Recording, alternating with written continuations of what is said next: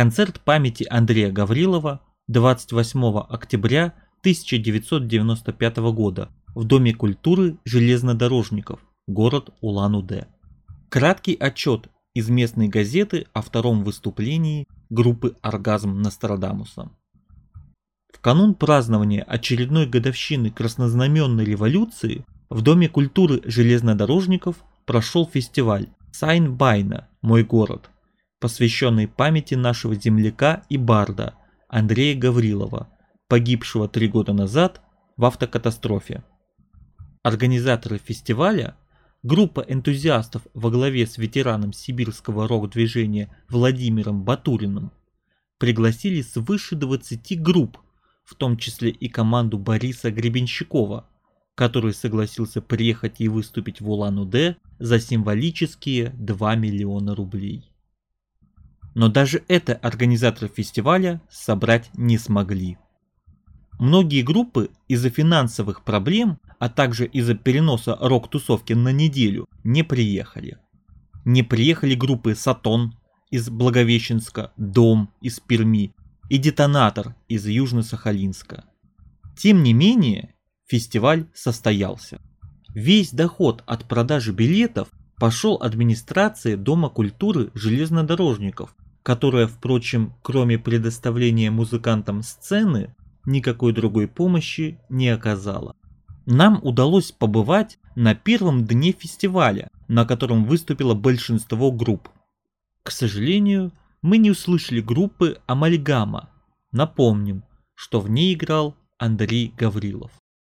Зал, который был рассчитан на 150 человек, вместил около 250 любителей рок-музыки, из которых только половина попала на фестиваль, купив входные билеты.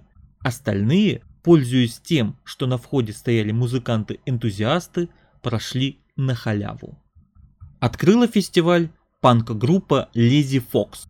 По всей видимости, участники этой группы решили ошарашить публику небывалым пиротехническим эффектом, поставив на сцене какую-то трубу. Но из этой затеи ничего не вышло. Вместо снопа огня из трубы появился слабенький язычок пламени, больше похожий на питьевой фонтанчик, и, прогорев несколько секунд, погас. Хотя можно предположить, что в трубу просто не доложили пороху. Затем выступила группа Кости Назарова и штаб-квартира, поселок Анахой. Они представляли волну академического направления и исполнили несколько лирических композиций, причем сыграли столь добротно, что одна парочка не выдержала и провальсировала на пятачке перед музыкантами. После академиков на сцену опять выскочили грязные панки, группы «Дорога-21», «Маленькая девочка с оранжевым мячиком», «Рваный ангел», «Оргазм Нострадамуса», которые устроили самый настоящий панковский дебош – Играли они нечто ужасное. Слов решительно нельзя было разобрать. Все тонуло в каком-то диком свисте. Грохот был неимоверный, и лампочки на перегревшихся усилителях горели зловещим красным цветом. Панки изрыгали проклятия, матерились, прямо на сцене распивали водку и поливали ею себя и публику. К этому времени Большинство из присутствующих в зале было под шофе, и дикие извращения панков нашли самый живой отклик у народа. Особенно экзотично смотрелся панк с черной полосой на физиономии, которая шла от лба до подбородка, оттеняя белую краску на одной половине лица. В конце оргии один из музыкантов сломал большой барабан, а другой умудрился разбить о свою голову бутылку и, как ни в чем не бывало, продолжал играть. Надо сказать, что панки играли простенько, но со вкусом, и с каждой новой композицией музыка становилась все проще и проще, а вкуса все больше и больше. Так что в конце зрителям без употребления изрядной дозы горячительного воспринимать музыку должным образом не было никакой возможности.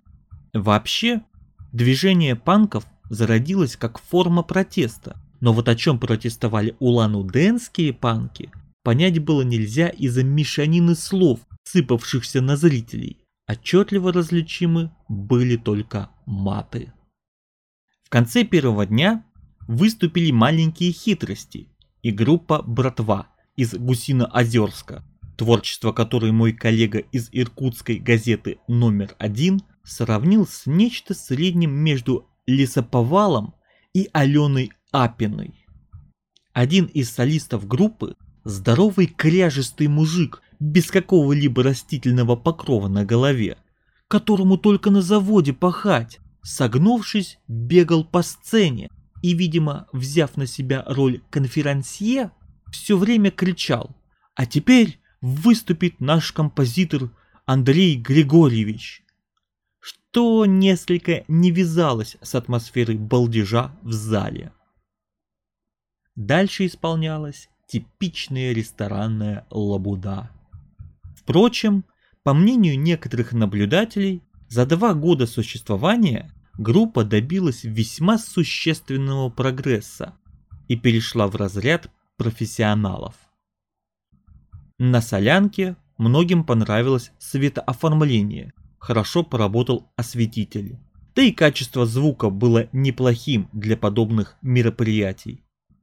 В общем, фестиваль прошел довольно успешно и несмотря на некоторые технические накладки, в целом удался. Вы только что прослушали отчет о концерте прошлых лет, который зачитал вам я, орг из группы Турбохой. Подпишись на канал, чтобы не пропустить новые выпуски.